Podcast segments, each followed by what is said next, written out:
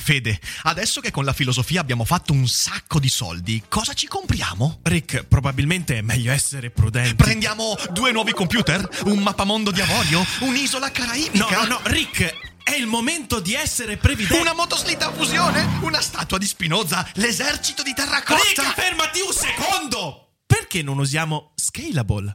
Scalable è l'app perfetta per chi vuol conoscere il mondo degli investimenti. Attenzione, investimenti pensati col cervello, non scelte di pancia. Scalable ti mette a disposizione gli strumenti essenziali per costruire una cultura del risparmio, ETF, piani di accumulo, accantonamenti a lungo termine per pensare oggi a quel che potrai fare domani. Scalable è un servizio sicuro e regolamentato con oltre 600.000 clienti e che ti aiuta a comprendere come funziona la finanza usando la testa. E sai qual è il bello? Con Scalable puoi iniziare a investire con solo un euro. Trovi tutti i dettagli in descrizione. Quindi, niente motoslitta fusione? Tra qualche anno, Rick, quando Scalable ci avrà aiutato a far crescere i nostri risparmi.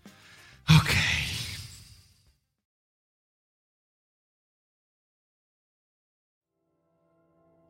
Il Medioevo e l'era vichinga quanto erano sessisti come epoche quanto valeva la donna in quell'epoca? In che modo contribuiva?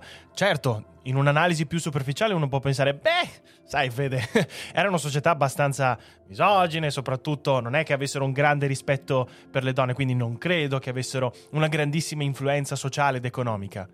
E se non fosse così? E se le donne, anche allora, già al tempo, avevano una grandissima influenza socio economica e culturale e molto di più rispetto a quello che noi pensiamo? Lo scopriremo oggi su Fade! Ciao belli! Sono molto contento di trattare di questo tema perché effettivamente non se ne parla abbastanza, non se ne parla abbastanza del gentil sesso, non si parla sufficientemente di quanto questa figura fosse stata importante nel, nella storia e di quant'è ovviamente oggi fondamentale. E ovviamente nel senso, non sto dicendo che eh, non sia cambiato più di tanto, potrebbe essere che all'epoca alcune cose siano cambiate e oggi fortunatamente la situazione è migliorata notevolmente e drasticamente, ma ma, ma, come ci ha dimostrato anche il buon Barbero in altri tipi di podcast, a quanto pare in realtà la donna aveva un ruolo molto importante all'interno della società, che non era la classica eh, casalinga che lavava e stirava e basta, ma poteva avere dei ruoli molto molto importanti. Ed oggi, grazie a questo articolo delle scienze di ambito archeologia, scopriremo il potere delle donne vichinghe e nell'epoca medievale e questa analisi di antichi tessuti mostra che nell'area dell'Atlantico settentrionale eh, le donne medievali e eh, dell'epoca vichinga esercitavano una grandissima influenza culturale ed economica e andremo a vedere in specifico di che cosa in particolare. Però intanto vi risaluto, ciao bella gente, buongiorno a tutti, salve. Eh, effettivamente sono temi particolari perché ovviamente si tratta di eh, reperti storici che ci possono aiuta- aiutare a darci un'immagine un pochino più chiara di come, effettu- come, effettivamente funzionavano alcune dinamiche sociali in quell'epoca lì e oggi andremo a fare almeno a conoscere qualche piccolo dettaglio in più perché credo che sia molto molto molto importante. E magari potrebbe essere che alcune di queste riflessioni che faremo oggi potrebbero essere anche interessanti da applicare anche in tempi moderni ovvero quanto effettivamente è cambiata l'opinione e l'influenza della donna nel corso del tempo. E lo scopriremo oggi vediamo un po' che cosa ci saprà dire Ciao a tutti quanti, Mr. Anonymous è difficile, sono d'accordo, è veramente un bello argomento da trattare e devo dire che eh, al tempo stesso è abbastanza non voglio dire semplice, però un pochino più leggero rispetto ad altri che abbiamo trattato negli scorsi giorni, ma credo che abbia comunque una grandissima valenza. Infatti mi ha molto interessato questo articolo quando l'ho visto nel report degli articoli del mese delle scienze, eh, che vi ricordo che noi siamo abbonati a una serie di testate scientifiche ed economiche per portarvi questi bellissimi contenuti su feed, quindi se volete aiutarci a sostenere questi bellissimi abbonamenti che non sono per niente, non sono per niente costosi assolutamente, abbonatevi così potrete dare un grandissimo contributo a questa bellissima rubrica che credo che possa dare degli ottimi spunti. E beh, direi che se volete possiamo anche già cominciare perché io purtroppo oggi dovrò finire leggermente prima, ma l'articolo è un pochino più lungo, quindi direi che non è il caso di perdersi in troppe cincischie. Uh, quanto sarebbe bello però una cogitata con Barbero al di là della difficoltà. Beh sì, ovviamente sarebbe mo- molto molto interessante. Ovviamente per quanto si parla di storia. Quando invece Barbero cerca di dare un suo contributo eh, riguardo invece all'analisi di alcune tematiche un pochino più moderne, allora lì la cosa diventa un pochino più complicata e può essere eh, più difficile anche da, da, tenere. Ma credo che Barbero, eh, personaggio che immagino che tutti voi conosciate, è, è uno storico eccezionale che ha una capacità argomentativa e di saper attirare l'attenzione che è assolutamente più unica che rara. Ma credo che dia il meglio di sé quando si concentra nel suo ambito, quando si concentra in quello in cui lui veramente è specializzato. Non sto dicendo che le persone non possono parlare di argomenti in cui non sono specializzati, ma mi è dispiaciuto alcuni tipi di uscite che ha fatto, eh, soprattutto nel corso di questi ultimi due anni, che a quanto pare hanno fatto rivelare alcuni lati un pochino più controversi di molti personaggi, tra cui anche purtroppo il buon Barbero. Ma come personaggio in sé, secondo me è molto interessante e credo che sarebbe un grandissimo piacere e onore poterci fare fare una bella chiacchierata insieme. Quindi speriamo un giorno, magari anche nei Cogito Studios nuovi, di poterlo invitare qui e magari anche trattare di nuovo di questa tematica che, se non mi sbaglio, se volete ne ha già parlato in alcuni podcast se, se, disponibili su Spotify di questo argomento qui. Quindi se volete saperne qualcosa di più su questo argomento qua se volete in teoria ci sono delle puntate a riguardo. Ne avevo ascoltato una ma non mi ricordo come si chiamava di preciso. Eh, comunque potete trovare tantissimo materiale a riguardo. Ma oggi tratteremo principalmente di questo articolo. Barbella ha bisogno di tanto tempo per esprimere quello che pensa. Botta risposta non fanno per lui. Sì potrebbe essere potrebbe essere che poi anche ragazzi fra l'altro mamma mia che opportunità sprecatissima bellissima, fra le tante, che, che hanno avuto i ragazzi del, del, Musco Selvaggio con Barbero. Veramente lì mi è dispiaciuto un sacco perché potevano tirare fuori degli argomenti molto, molto interessanti, grazie anche ad un ospite di eccezione, però pff, veramente, veramente vuota. Mi è dispiaciuto tanto ed è successo purtroppo con tanti ospiti. Quindi, quindi speriamo che nel momento in cui anche noi avremo la possibilità di invitarlo, potremo fare un pochino meglio. eh, lo so, lo so, lo so, lo so. Allora, concordo pienamente, disponibilissimo. Beh, non è, no, non è molto disponibile purtroppo il, il buon Uh, il buon Barbero è molto molto impegnato. A proposito di donne e femminismo, dice Riccardo consiglio l'opuscolo Freedom Feminist della filosofia Sommers. Ah, ok. Beh, segnatevelo perché me lo voglio segnare anch'io. Non toccatemi Barbero, ecco, posso immaginare. Intanto grazie Roberto Lai, grazie per l'abbonamento. Applausino, interrotto però, eh, che dice sarebbe bello un feed sulla fusione nucleare visto le novità, in caso con l'intervento di Luca Romano. Non ti preoccupare Roberto, eh, purtroppo io, nel senso visto che non avrò altre puntate da gestire questa settimana, quindi non non riuscirò a prepararne una a riguardo, ma è molto probabile che ne parleremo al Cogito Festival questo fine settimana, il 17 e il 18 dicembre, dove sarà presente anche il buon Luca Romano ed è molto probabile che si parlerà anche di questi aggiornamenti. Nel caso sei già in fremito e vuoi sapere qualche informazione in più, se non mi sbaglio ha già pubblicato qualcosina, qualche post, qualche articolo, qualche storia, qualche commento, eh, il buon Luca Romano sul suo profilo ufficiale L'Avvocato Atomico,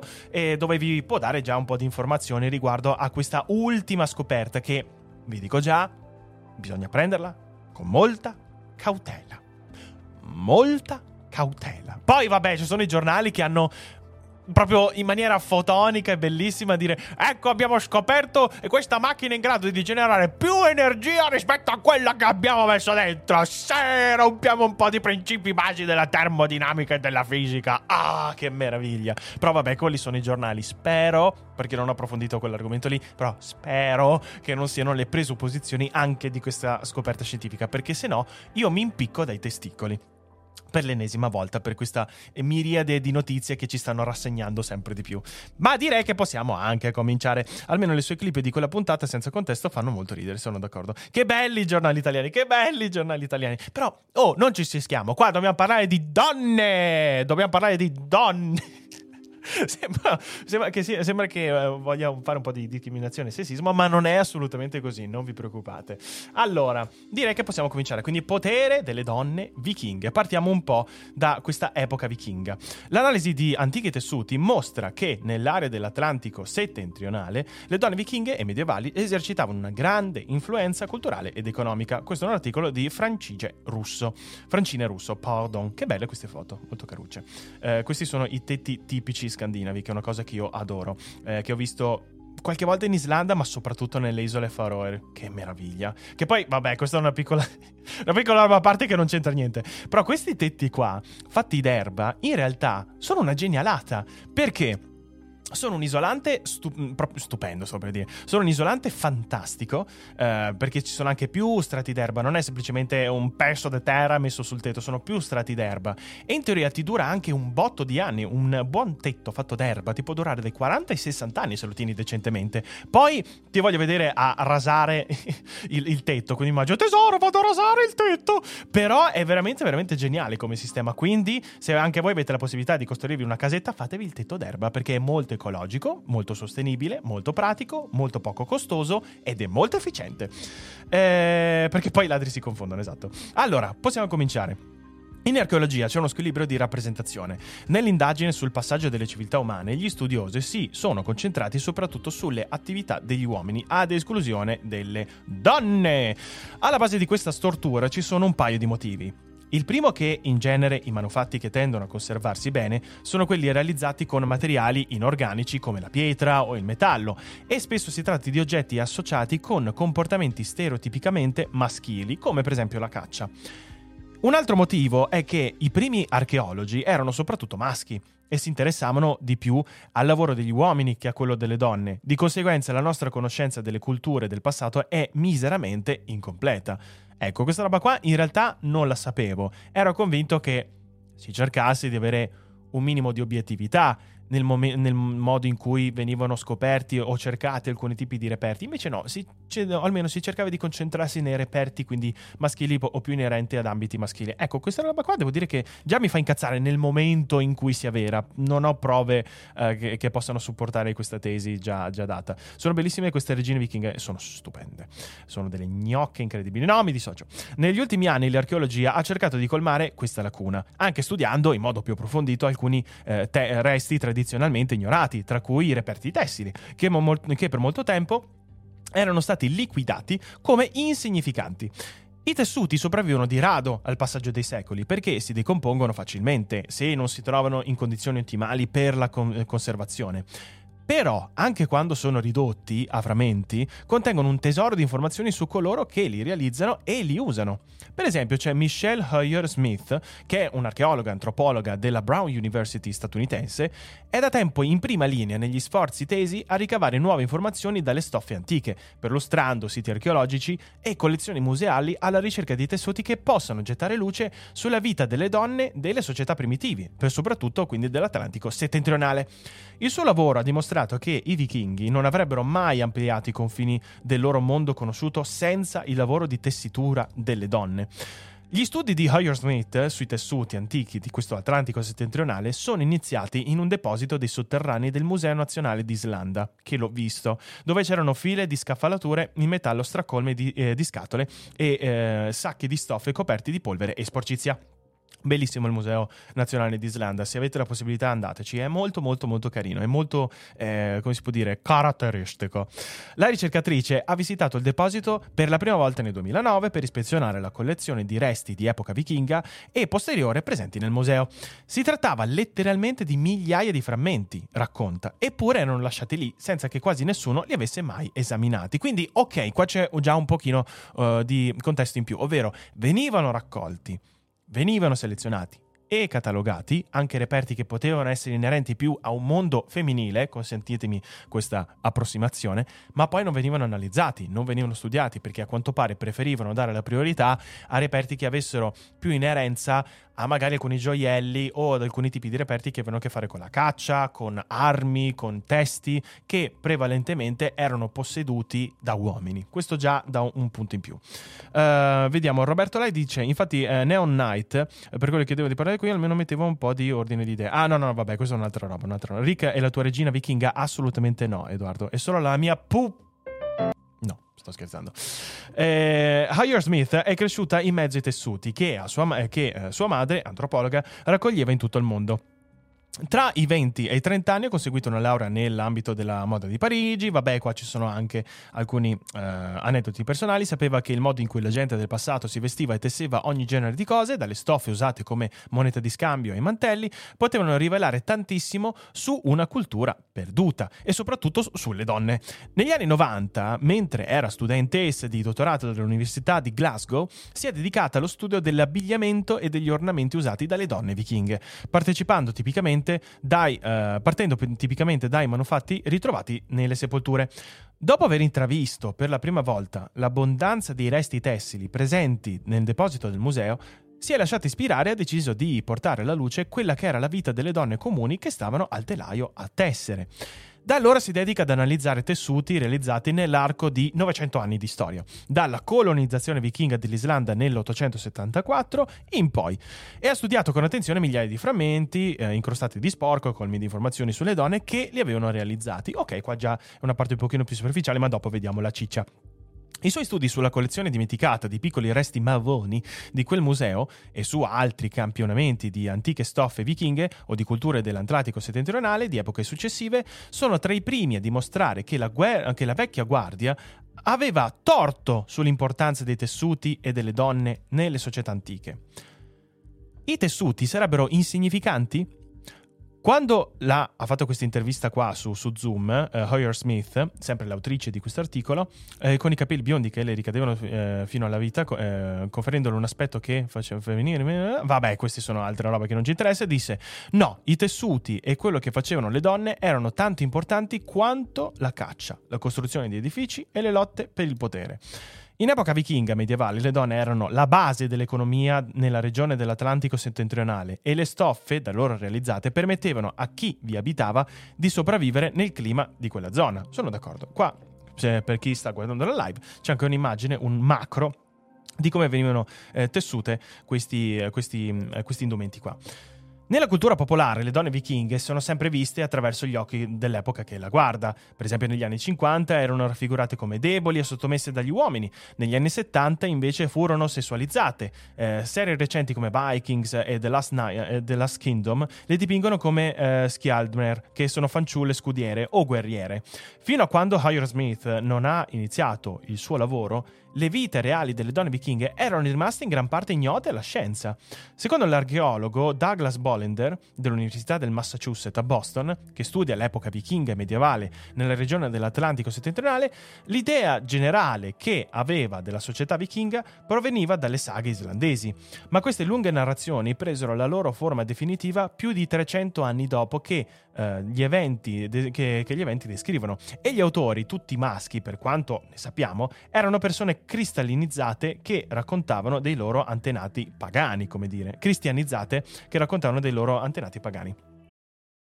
This episode is brought to you by Visit Williamsburg. In Williamsburg, Virginia, there's never too much of a good thing. Whether you're a foodie, a golfer, a history buff, a shopaholic, an outdoor enthusiast, or a thrill seeker, you'll find what you came for here and more. So ask yourself, what is it you want? Discover Williamsburg and plan your trip at visitwilliamsburg.com. In archeologia le donne vichinghe sono state a lungo considerate, secondo l'immagine stereotipata di persone che si dedicavano soprattutto alle faccende domestiche, allevare bambini, cucinare, tessere e fare vestiti. A conferma del fatto che fossero tessitrici, ci sono delle testimonianze scritte e prove archeologiche, eh, però quando gli uomini erano assenti per anni, perché partecipavano a incursioni a spedizioni commerciali, erano le donne a occuparsi delle fattorie e a dedicarsi agli scambi commerciali. Questo è molto molto importante da dire e ha affermato sempre Hoyer Smith. Come al solito, il mio caro evidenziatore fa un po' le bizze quindi mi, mi, dispiace se ogni tanto devo rallentare, ma questo sottolineatore qua non funziona benissimo. C'è del vero. Nell'idea che abbiamo considerato meno importante il lavoro delle donne, ammette Thomas McGovern, che è, un archeologo nella City University di New York, lui dice che con la sua lunga barba bianca, ricorda un patriarca biblico, iniziò a dedicarsi all'archeologia degli anni 70 e dice c'erano soprattutto uomini bianchi uomini bianchi, ok, sì, uomini bianchi in età avanzata, ricorda però e afferma da allora che il, il, settore è migliorato e oggi ci sono molte più donne e molta più diversità di genere, molto bene. Tuttavia la visione tradizionale della donna influenza ancora l'interpretazione che i ricercatori danno delle prove, sostiene Maria, eh, Marianne Moen, che è un'archeologa del Museo norvegese di storia culturale a Oslo. Moen, che è esperta nel mondo vichingo e si occupa di studi di genere nei resti archeologici, dichiara che la capacità spesso di vedere che il significato dei manufatti viene distorto da idee preconcette su ciò, o almeno su ciò che quei reperti devono significare. Per esempio, una sepoltura piena delle armi di un guerriero ritrovata presso il sito eh, vichingo di Birka in Svezia è stato a lungo considerato il luogo dell'ultimo eh, riposo di un uomo, finché il DNA non ha dimostrato che si trattava di una donna. Alexandra Sandmark dell'Università della Highlands and Island di Perth, in Scozia, è un'autorità sui vichinghi e sull'archeologia medievale, concorda. Se un uomo è sepolto con una bilancia ed è considerato un mercante, spiega, ma se una donna è sepolta con una bilancia, deve essere la moglie di un mercante, nonostante le tante prove che le donne si occupassero di commercio. Ecco, questo è molto interessante, nonostante ci fossero dei messaggi chiari che anche le donne partecipavano attivamente in maniera molto importante e preponderante nell'attività economica, quando soprattutto i vichinghi partivano per le loro spedizioni, perché vi ricordo che soprattutto dopo il 900-1000 c'è stata diciamo, l'espansione del, del, del, popolo vichingo soprattutto nell'isola inglese a, part- a partire dall'Inghilterra, poi la, poi la, Scozia e poi si sono anche inoltrati in Francia. E questi mesi qua richiedevano mesi se non anni di trasferta, come dire, e quindi si occupavano le donne di tutte le faccende anche economiche e sociali.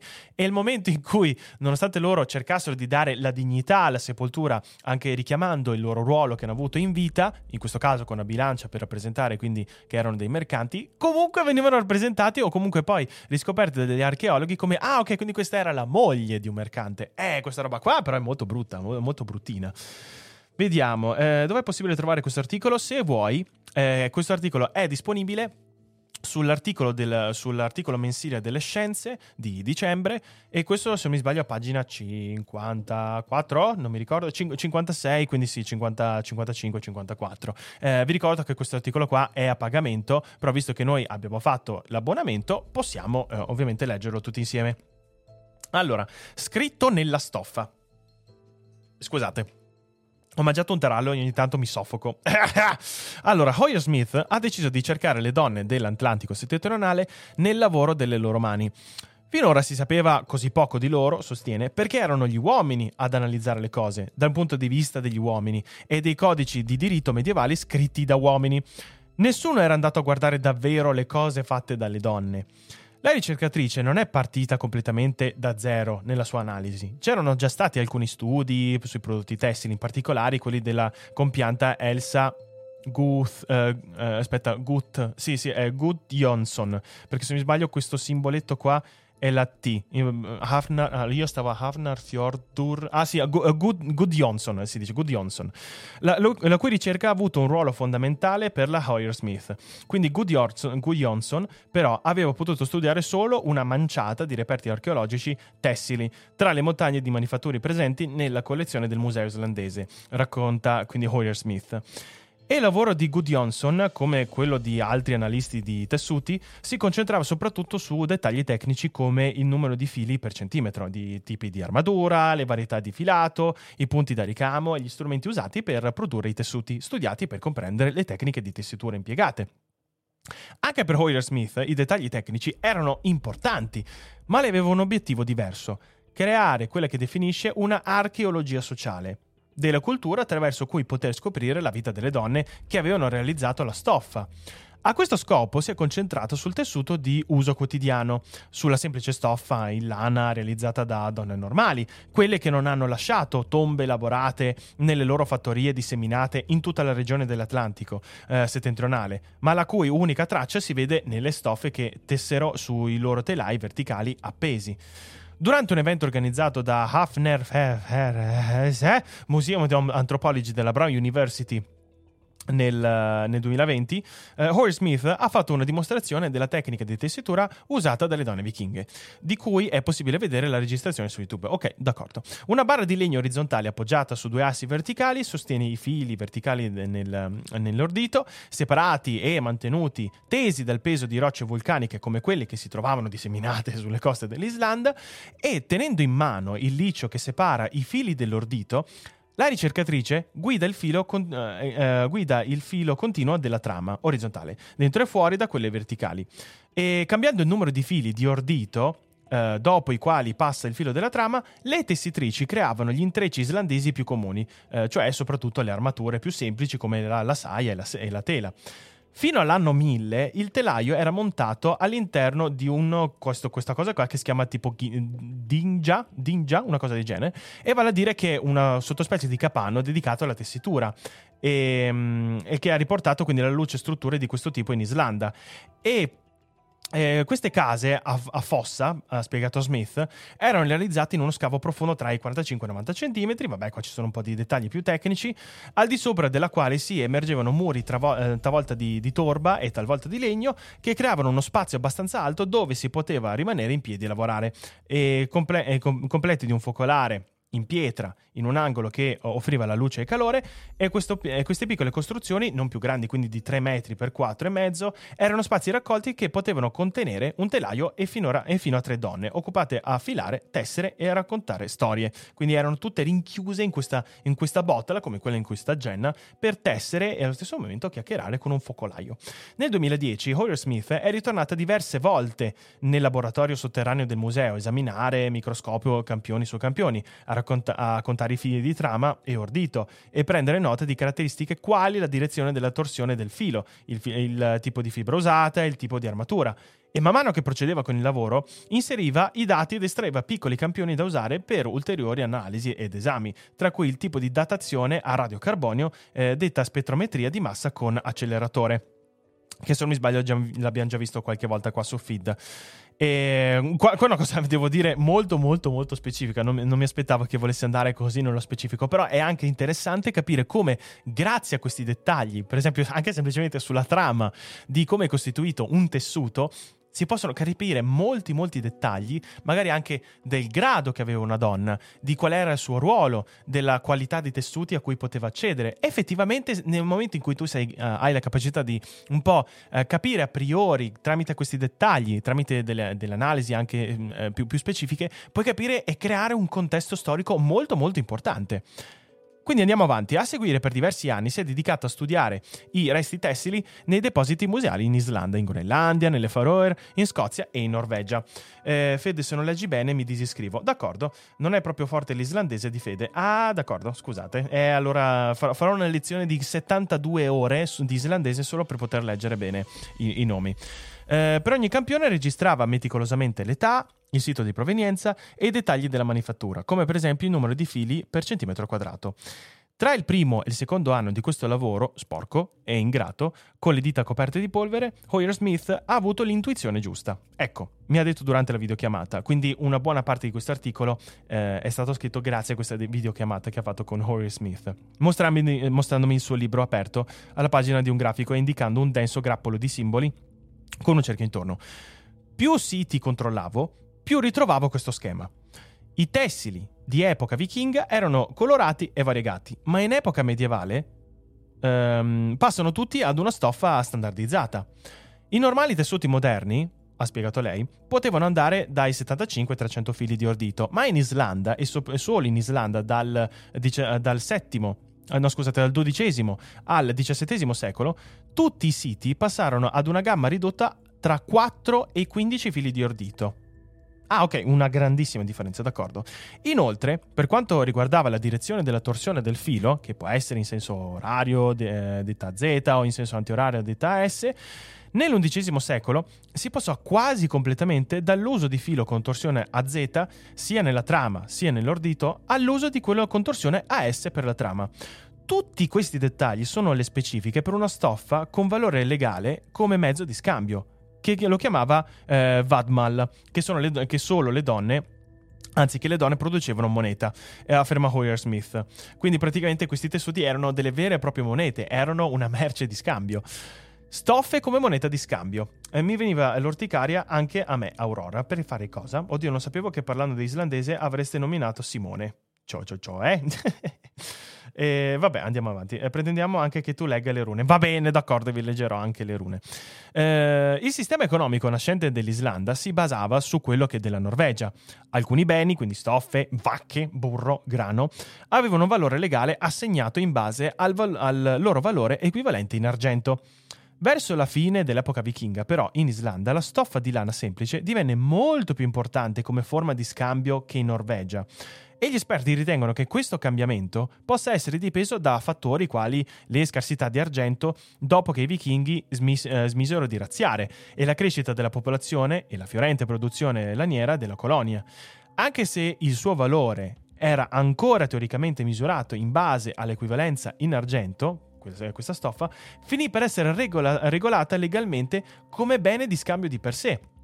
Anche questo è molto interessante. Nel momento in cui l'argento quindi è scarseggiato, o almeno, almeno, ha cominciato a scarseggiare per via quindi del minore accesso eh, di argento a, grazie alle razzie che facevano nelle zone della Francia, dell'Inghilterra, dell'Europa in generale, allora hanno dovuto usare altri modi come come merce di scambio. E la stoffa era effettivamente quella più preziosa perché richiedeva molto tempo, richiedeva un certo tipo di manifattura, era molto utile e poteva magari anche essere effettivamente più facile da, da misurare perché se, eh, effettivamente se facciamo finta una moneta d'argento poteva valere con facciamo finta 10 metri di stoffa allora è anche qualcosa di abbastanza misurabile, è qualcosa di molto più facile da trasportare, è qualcosa che puoi portare con te, è qualcosa che è più facile anche, eh, diciamo così può dire, da, da, da, misurare, perché tu sai, per esempio, che per ogni metro di stoffa vale un tot di argento.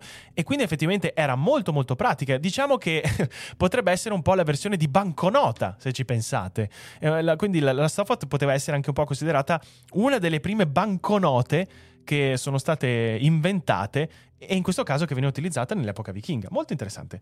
Vero, inevitabile, visto che è l'unica specializzazione che, che dice di avere. O, ovvero, di, di, chi state parlando? Non c'era il Bitcoin allora. Eh, effettivamente, vedete, il Bitcoin, il Bitcoin poteva essere una, un, un bene rifugio molto interessante anche all'epoca, no? Eh? Avete capito? Ovviamente sto scherzando. Quindi il, il termine uh, Vadmal spiega è la configurazione delle due parole norrene Vad, roba o stoffa, e Mal, misura. E quindi significa stoffa misurata secondo uno standard. Il termine è spesso menzionato come misura e mezzo di scambio nei testi legali islandesi, come pure in resoconti spese e inventari ecclesiastici e registri delle fattorie, dal 1100 fino al XVII secolo erano le donne a produrre tutto il Vadmal, quindi tutta la moneta, come dire. E ne sfornavano in quantità enormi per usarlo sia come moneta di scambio sia come merce da vendere in mercati vicini e lontani. Eh, praticamente le donne erano la zecca dell'epoca. questo è interessante, questo è figo. E... Stoffa coin, esatto. Il Vadmal si poteva usare per pagare tasse e tributi, ma si poteva anche barattare o vendere per farne vestiti e altri beni di prima necessità era particolarmente richiesto in Inghilterra, che produceva da sé i tessuti di lusso, ma aveva bisogno di grandi quantità di quella stoffa semplice, economica e durevole proveniente dall'Islanda per vestire i contadini, i poveri della città e i soldati comuni. Questo è molto molto figo. L'idea che il lavoro fatto in casa sia domestico e meno importante perché non produce denaro è un'idea moderna, afferma Moin, e invece nel mondo vichingo, sempre dell'Atlantico settentrionale, la casa era il posto dove si lavorava. Quindi loro già facevano smart working, ragazzi. Facevano smart working. Non solo avevano già inventato le banconote, ma hanno inventato anche lo smart working. Vi rendete conto di quanto avanti erano i vichinghi? Eh? Di quante rivolutions hanno portato? In effetti, come sottolinea Hoyer Smith, la produzione del Vadmal era un'importante fonte di reddito. I ricercatori conoscevano il Vadmal in modo un po' astratto eh, perché era definito con precisione nei codici di diritto medievali. Però i testi legali non nominavano mai le donne che le tessevano, eh, ha fatto notare, e nessuno aveva studiato i resti tessili per vedere se erano conformi alle specifiche dei testi legali. Banconote, smart working, femminismo, manca solo che avessero la fusione nucleare. Ma chi lo sa? Eh, che ne sai, Goyu? Che ne sai? Magari hanno inventato anche quella. In parallelo all'analisi dei tessuti, la ricercatrice ha esaminato anche i codici di diritto, che per fortuna erano già stati in gran parte tradotti dall'antico norreno all'ingle- all'inglese moderno e attraverso un'analisi meticolosa ha confermato che le, le, stoffe tessute dalle donne islandesi rispettavano esattamente questi standard. Ehm, che, che, cosa volevo dire? Ah sì che se non mi sbaglio avevo visto anche un paio di testi proprio in islandese antico, quindi proprio eh, in, in, norreno, in norreno antico. E, um, e, mi ricordo che uh, è stato anche abbastanza particolare perché avevo visto un testo in particolare che, era, che avevo visto su un video su YouTube di Nova Lectio. Uh, per chi non lo sapesse, Nova Lectio, ancora vi sto parlando di 5 anni fa, uh, se non anche di più, però credo 5 anni fa, eh, quando si chiamava ancora Scazzoni di Roma, lui aveva fatto anche un viaggio molto importante in Islanda perché lui si era appassionato all'islandese, voleva studiare imparare l'islandese. E mi ricordo di, di essermi visto tutti i, suoi, tutti i, suoi, vlog di quando lui andava in giro per, per, l'Islanda e anche raccontava un po' della sua esperienza con, con il norreno, di come stava andando, di come era la vita lì, di come stavano andando gli studi, di quanto fosse complicata la lingua. E lui, eh, come compiti, ogni tanto aveva, eh, doveva prendere dei testi di norreno antico e di islandese, ma anche di fiabe più, più classiche fatte per i bambini e tradurle o in inglese o nella, nella sua lingua. E, mm, e, questo è stato molto molto interessante anche perché poi rivedere uno di quei testi lì è stato, è stato molto carino ed effettivamente deve essere un bordello assurdo per quanto io sia un appassionato e mi piace molto la cultura norrena credo che non avrò mai il tempo né la voglia di imparare l'islandese e tantomeno il norreno. Uh, vediamo, ecco appunto parli del diavolo. Ah, perché ho parlato di Nova Lectio. Dovrebbe tornarci a breve in Islanda per un viaggio. Ah, davvero? Figo, figo, figo. Ma per fare quindi dei documentarini, magari. Boldrin parla spesso, dice Sabrina, delle letture di credito delle banche italiane. Ma ora vediamo che le prime banconote erano di stoffa, più durevoli del resto. Beh, in effetti. Uh, quindi molto molto figo. C'è studiato a Padova, cita di un recente ospite. Ovvero? Ah, per un documentario? Ah, bello, bello, bello. Beh, fun fact, io in realtà dovevo collaborare anche con, con Nova Lectio. Avevo dato la mia disponibilità per aiutarlo a fare alcuni piccoli documentari e poi purtroppo non ci siamo più eh, risentiti. Però sarebbe stato molto molto figo. Allora, fi- qua c'è, se volete, per chi vuole recuperare poi questo articolo, c'è anche la descrizione di come erano gestiti e come erano organizzati questi fili di ordito, che mm, comunque si vede che è una trama molto più semplice rispetto a quello che magari eh, facevano per eh, i tessuti un pochino più nobili e pregiati per gli islandesi o comunque per la cultura norrena e credo che l'articolo poi dovrebbe ricominciare qua. Ah, eccolo qua, perfetto. Quindi il tessuto doveva uh, misurare, quindi uh, vabbè, qua ci sono delle specifiche tecniche che secondo me possiamo anche saltare. Possiamo andare qua direttamente, ovvero la ricercatrice sostiene che le donne crearono da sole quelle specifiche di come dovevano essere tessute in maniera specifica questi, uh, questi, um, questi, questi materiali qua e proprio per creare un metodo standardizzato, oppure collaborano con gli uomini per farlo. È difficile sapere che cosa pensassero, ammette. Quello che è chiaro, guardando il, tempio, il tempo necessario e gli strumenti usati, è che in questo lavoro erano coinvolta, erano, sì, era coinvolta ogni donna abile della casa. Effettivamente, ad un certo livello, può darsi che abbia riguardato solo gran parte del discorso che ha portato a queste linee guida eh, legali, continua. A farlo non furono gli uomini che stavano seduti lì a scrivere libri, perché gli uomini non si avvicinavano neanche alla tessitura. When you need mealtime inspiration, it's worth shopping Kroger, where you'll find over 30,000 mouthwatering choices that excite your inner foodie. And no matter what tasty choice you make, you'll enjoy our everyday low prices, plus extra ways to save, like digital coupons worth over $600 each week. You can also save up to $1 off per gallon at the pump with fuel points. More savings and more inspiring flavors make shopping Kroger worth it every time. Kroger, fresh for everyone. Fuel restrictions apply. Molto molto bello, devo dire, mi sta piacendo molto uh, per il momento questo articolo. Telai e tabù.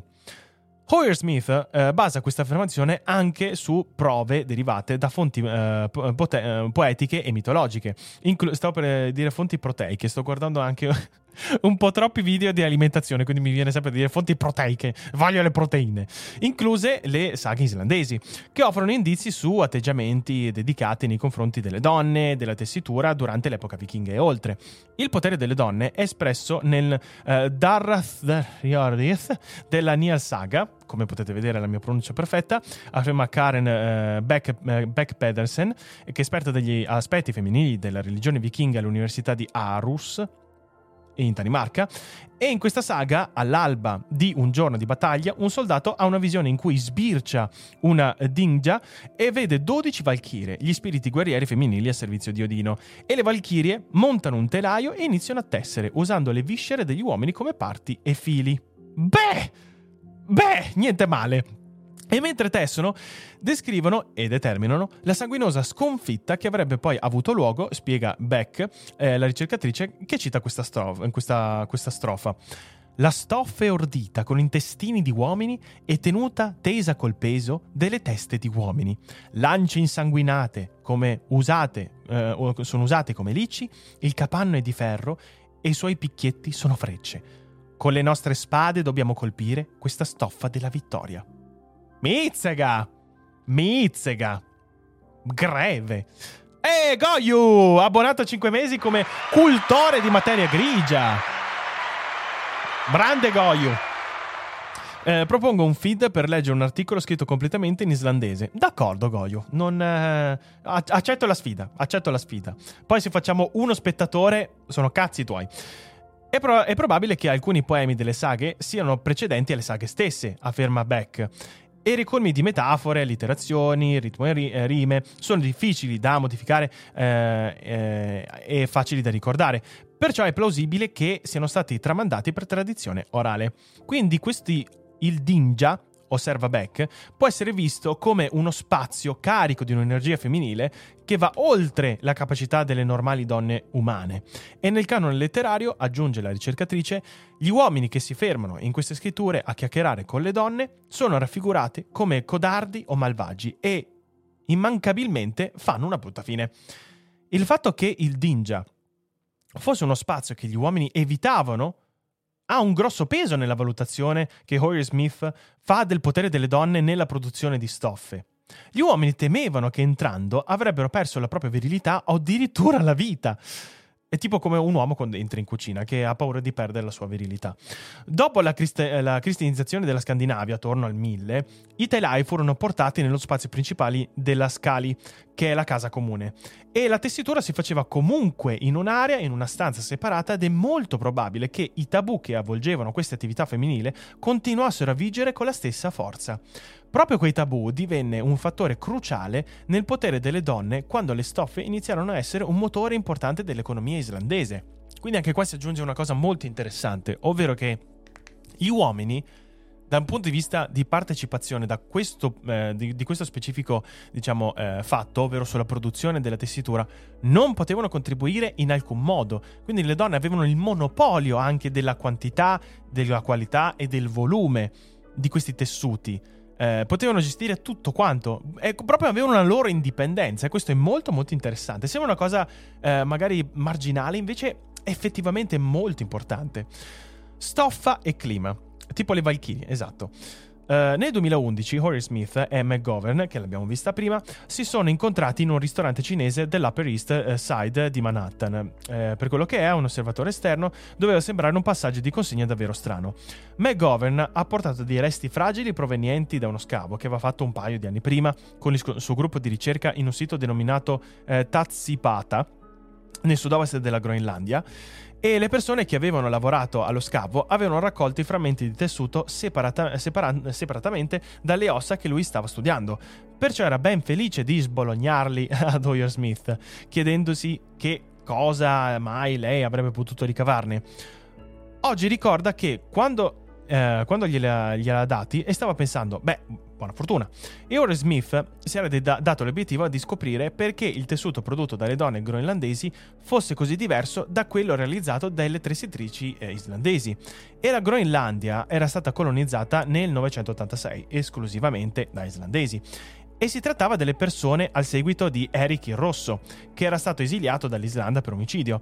E i tessuti groenlandesi, che erano inizialmente identici a quelli islandesi, dove eh, diciamo prevaleva eh, l'ordito, ma poco a poco passarono a eh, contenere più fili della trama che dell'ordito e nei primi anni 2000 la, mm, la compianta Else eh, vabbè, Else, esperta di tessili al Museo Nazionale Danese, propose una spiegazione per questo cambiamento. Tenendo in mano la sua copia di uh, Woven, uh, Woven, into the Earth, il libro scritto da Ostergaard nel 2004, con le pagine consulte dalle tante riletture, Hoyer Smith spiega che, secondo Else, era possibile che l'innovazione della tessitura femminile, groenlandese, fosse una risposta ai cambiamenti climatici durante un periodo di freddo denominato piccola era glaciale. Che strano che Groenlandia facesse così freddo.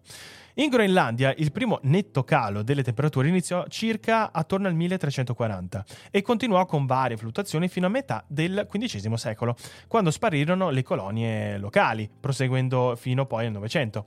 E Hoyer Smith si è messa al lavoro per testare l'ipotesi di Ostergaard eh, sulla base de, quindi delle prove archeologiche, a partire da quelle di eh, Tazzipata. I campioni di McGovern si sono rivelati fenomenali.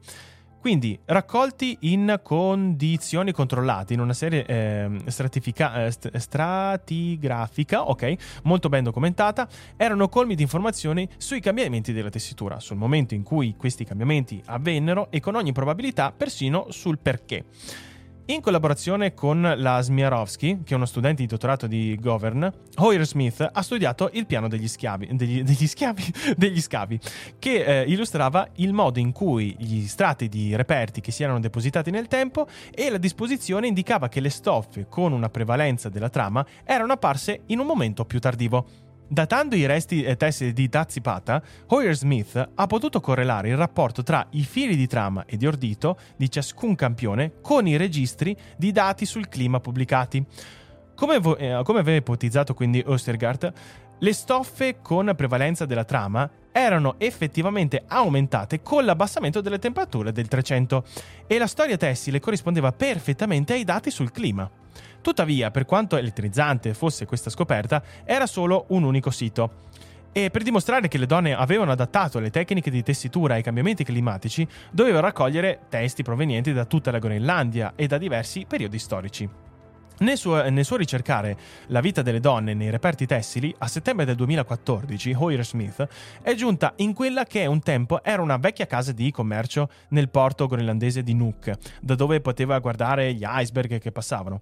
E costruito nel XVIII secolo dal missionario danese, eh, nor- danese norvegese eh, Hans Edge, eh, sembra il, il, il motore di ricerca, Oggi l'edificio è usato dal Museo Nazionale e Archivio della Groenlandia come, forest- come eh, forestiera dove alloggiare in gruppi di ricerca. La Smith era però l'unica ospite presente e di notte le temperature, le, scusate, le eh, tempeste che si abbattevano sulla casa e il cigolio delle, delle, travi facevano sorgere in lei un senso di inquietudine che metteva in difficoltà il suo spirito scientifico. Um, in seguito avrebbe saputo dagli abitanti del posto che secondo molte persone, quell'alloggio, situato accanto ad un cimitero dove erano sepolti i morti di Vaiolo, era infestato dagli spiriti. Oggi nel 2022 la ricercatrice ride di quelle eh, sue paure mentre le racconta da, dagli accoglienti studio che ha, che ha a casa sua a Pawtucket, nella Rhode Island, ok? E vabbè, queste sono informazioni che non ci interessano. E quindi nel museo di Nuuk, nel Museo Nazionale danese a Copenaghen, durante un'altra missione condotta nello stesso anno, Hoyer Smith ha analizzato circa 700 campioni tessili provenienti da diversi siti archeologici in tutta la Groenlandia. Poi è tornata a Nuuk nel 2017 per studiare ancora altri campioni. Con tutte le datazioni che ha fatto, più quelle di Ostergaard, è riuscita a tracciare l'evoluzione dei tessuti con prevalenza della trama e a correlare, a correlare con, con, gli anni del cambiamento climatico. Ho confermato, sì ho, sì, ho confermato, e che era stato proprio, il cambiamento climatico. Quindi ha trovato dei dati che effettivamente confermavano questa correlazione. Uh, Nuuk è la capitale, vero? Credo di sì, credo che sia la capitale della Groenlandia, ma non vorrei sbagliarmi. E credo che comunque sia il, la, la, città più importante dove di solito tutti quanti um, o attraccano o arrivano con, con l'elicottero o con l'aereo. Allora, eh, vediamo. Uh, qua poi c'è una descrizione di, in teoria, un altro, un altro grafichetto. Eh, direi che possiamo andare qua. Quindi, nel 1603, sotto il re Cristiano IV, le autorità danesi imposero un monopolio reale sul commercio e, e, ordinarono che tutte le importazioni e le esportazioni passassero attraverso la Danimarca. Quindi diciamo è diventato un po' il, il, la struttura italiana. Tutto deve passare attraverso Roma, quindi tutto deve venire a Roma e poi si ridistribuisce, riducendo fortemente la libertà commerciale dell'Islanda.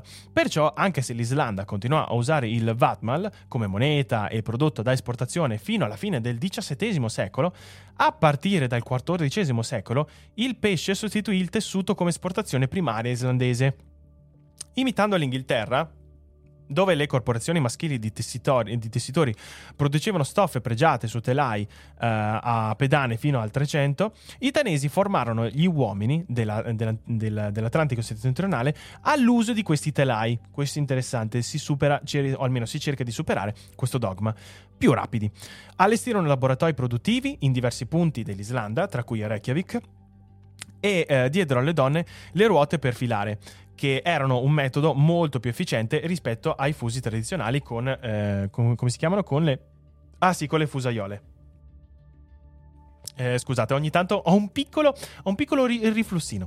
I danesi incoraggiarono le donne anche a realizzare i lavori a maglia, unica tecnica che avevano, uh, avevano appreso nel 500, per rispondere alla domanda nel mercato di capi uh, lavoratori a maglia per l'esportazione. Inoltre, importarono stoffa dalla, dalla Danimarca all'Islanda e le donne potevano comprarla per realizzare i loro abiti, risparmi- eh, risparmiandosi l'incessante lavoro della tessitura. E con tutte queste misure i danesi praticamente espulsero le donne dalla tessitura. Questo è un crossover che non mi aspettavo, devo dire la verità. Tuttavia, come ha rivelato la Smith, nei reperti archeologici le donne continuarono a tessere il loro tessuto sempre nelle loro fattorie e se ne sono stati trovati frammenti in siti del XVII e XVIII secolo in tutta l'Islanda e, mm, e anche in questo centro ecclesiastico eh, più fiorente che è Skalholt, se non mi sbaglio. La ricercatrice ritiene che gli islandesi lo usassero come affermazione di identità nazionale contro la dominazione danese e contro le nuove leggi che li obbligavano a stravolgere la, eh, la tradizione di produzione tessile eh, da parte delle donne. La vedo come una forma di resistenza, afferma. Alla fine però i danesi e la crescita dell'industrializzazione prevalsero e all'inizio dell'Ottocento, afferma Hoyer Smith, ormai nessuno sapeva neanche più come usare i vecchi telai e di conseguenza la condizione femminile era peggiorata. Dato che era ormai possibile produrli molto più velocemente con le macchine che a mano, i tessuti finirono per essere associati a cose considerate frivole, o periferiche nella vita quotidiana, oppure importanti uh, e, e uh, interessanti soprattutto per le donne che erano le consumatrici principali. Osserva in, in The Valkyrie's Loom fu anche la rivoluzione industriale a segnare la sorte delle donne come cittadine di seconda classe e a far sì che la società occidentale diventasse così intensamente patriarcale. Questo è molto interessante. Il, il, il progresso delle tecnologie, soprattutto nella produzione della tessitura, è stato uno dei fattori chiave che hanno fatto cambiare completamente anche il ruolo e la predominanza o comunque il, il valore della donna nella, nella, dal punto di vista eh, culturale, sociale ed economico, perché prima avevano il monopolio completo nella produzione di questi tessuti, che come abbiamo visto erano anche una moneta di scambio importantissima. E nel momento in cui è stato industrializzato questo, eh, questo processo qua, le, le donne sono state sostituite dalle macchine e quindi questi tessuti qua non avevano più quel tipo di valore perché potevano essere prodotti in maniera molto più veloce, molto più standardizzata e quindi loro in quel momento lì si sono dovuti ritrovare a rivedere il loro ruolo sociale. Questo è molto molto interessante. Acidità fede potrebbe essere. Ma è lunghissimo questo articolo. Eh, non, non, mi ricordo. Credo che dovrebbe essere. Sì, dovrebbe essere proprio l'ultimo capitoletto. Sì, sì, questo è proprio, è proprio la fine. Quindi in realtà siamo alla fine dell'articolo. E um, che cos'altro possiamo dire? Ma sto patriarcato che toglie le donne al lavoro domestico. Sì, esatto, esatto, esatto. Allora, quindi Hoyer Smith continua a impegnarsi a rivelare le storie che solo la stoffa può raccontare. E come commenta McGovern, che un tempo era scettico e ora non lo è più. Dopo le sue pubblicazioni, nessuno guarderà più ai tessuti come prima. Questo, è, questo era l'articolo, quindi in realtà l'abbiamo, l'abbiamo appena finito. Nel momento in cui volete, vabbè, approfondire qualche, eh, qualche cosa riguardo, ve lo volete rileggere perché magari ci sono delle informazioni in più, eh, poi, come ho detto prima, potete abbonarvi semplicemente al, a, alle scienze e la potete trovare tutto quanto. Comunque, molto, molto interessante questo articolo, devo dire. Mi ha, mi, mi ha, sorpreso e soprattutto, allora, io mi aspettavo che parlasse un pochino di più anche dell'epoca medievale, ma a quanto pare ha cercato di unire alcuni temi ed eventi fondamentali successi nell'epoca della vichinga che poi hanno avuto delle conseguenze grazie alle prime eh, diciamo rivoluzioni industriali poi nell'epoca più medievale e poi anche prima rivoluzione industriale quindi XVII XVIII secolo molto molto interessante eh, l'hai intessuto bene Fede ah ah, ah, ah eh, questo ah ah Ok, l'ho, l'ho, azzeccato. Devo dire che Rick non mi dà abbastanza spesso la roadcaster, quindi ogni tanto faccio ancora confusione con i tasti. Eh, bene, ragazzi, sì, in realtà è interessante come approccio. Eh, esatto, esatto, esatto. Ma poi anche la cosa che mi interessa è se effettivamente c'erano degli altri ambiti simili a come per esempio quello della tessitura in cui la donna magari anche lei aveva una grandissima eh, preponderanza e che nel corso del tempo magari è stata rivista il suo ruolo e quindi poi il ruolo della donna è andato un po' a, a scendere o comunque si è dovuta eh, rivedere e, e, quindi ha dovuto rivedere un po' la sua, la sua, posizione sociale. Mi piacerebbe saperne un po' di più a riguardo, magari potrebbe essere che riuscirò a trovare degli, art- degli altri articoli a riguardo. Nel caso in cui volete sapere di più, sapete che c'è il buon Barbero. Il buon Barbero vi può spiegare tutto quanto a riguardo. Grazie Danilo e grande, grazie Fede, molto interessante. Grazie, no, grazie a te, grazie a te, grazie per l'abbonamento a Cultore di Materia Grigia. Addirittura qua abbiamo due cultori di materia grigia oggi, cioè abbiamo fatto, abbiamo fatto tombola, signore, abbiamo fatto tombola ha iniziato a costruire armamenti eh, per le guerre. E magari potrebbe essere che poi effettivamente, soprattutto durante la prima, seconda guerra, mondi- eh, prima, seconda guerra mondiale, lì magari sia successo qualcosa di simile, solo che non abbiamo sufficienti testimonianze o è una pa- nonostante sia un periodo storico molto studiato, forse uno dei periodi storici più studiati in assoluto, però quella parte lì non viene approfondita tanto quanto si dovrebbe. Proprio come si diceva all'inizio dell'articolo, la cosa che più mi, mi dispiace ogni tanto uh, rivedere, ovvero che nonostante, nonostante, ci siano delle evidenze scientifiche, nonostante, nonostante, ci siano effettivamente dei reperti scientifici o de, dei reperti eh, archeologici che possono dare tantissime informazioni riguardo uno specifico periodo storico, comunque si tende a vederli solo in una prospettiva o a crearsi dei preconcetti molto molto gravi. Ed è per questo che la storia, credo da questo punto di vista, è una cosa molto complicata da studiare, perché non solo noi possiamo avere la possibilità di recuperare un decimo, un millesimo dei reperti presenti effettivamente di quell'epoca, perché nel corso del tempo, diciamo, la maggior parte delle cose si distruggono, soprattutto quelle più, più delicate, ci rimangono soltanto veramente le briciole, ma anche di quel poco che ci rimane può essere visto in una maniera completamente distorta o magari non viene neanche analizzata, come nel caso de, dei tessuti. E questa cosa qui effettivamente mi fa pensare, ovvero quanto noi ancora adesso, nonostante tutti i, dati, tutti i dati che abbiamo, quanta, quanto distorta è la nostra visione della storia, di quanto sia completamente diversa rispetto effettivamente ai fatti, a com'era effettivamente quell'epoca. Perché ci sono state varie reinterpretazioni, più tempo passa, più è probabile che si crei una visione assolutamente contraria o comunque distorta rispetto a quello che magari era successo veramente in quello specifico momento. E, ehm, e devo dire, non si sa precisamente quali possono essere i giusti metodi per affrontare al meglio la storia. L'unica cosa che possiamo cercare di fare è ovviamente dare più possibilità possibile a più persone possibili di interpretare, di dare uh, comunque un uh, o, di, o, di, studiare questo tipo di, di reperti.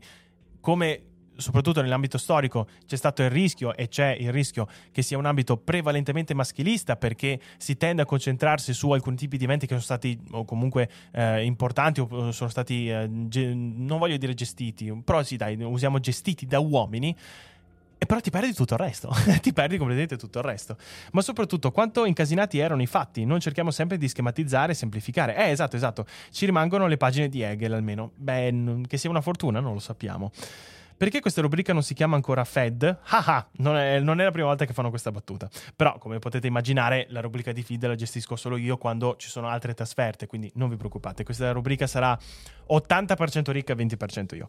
È un loop strano di creare il presente in base a come interpretiamo il passato. Eh, esatto, ho paura che si rischi di creare un circolo vizioso che nel corso del tempo poi diventa sempre più difficile cercare di cambiare quell'opinione o quei preconcetti che noi abbiamo di quel periodo storico.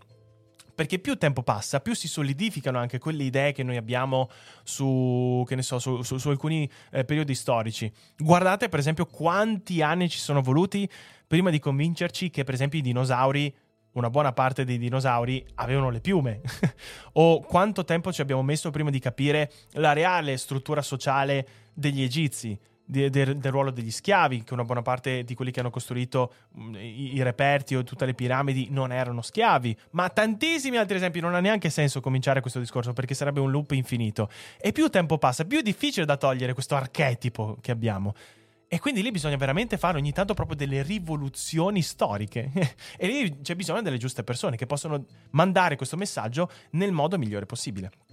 Va bene anche 50-50, ormai lo, gest- eh, lo gestisci benissimo. Mm, vediamo.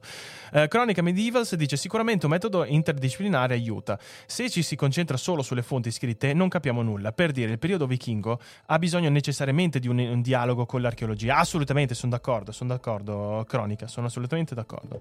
Bene, ragazzi, direi che ci siamo. Sono molto contento di aver letto questo articolo insieme a voi.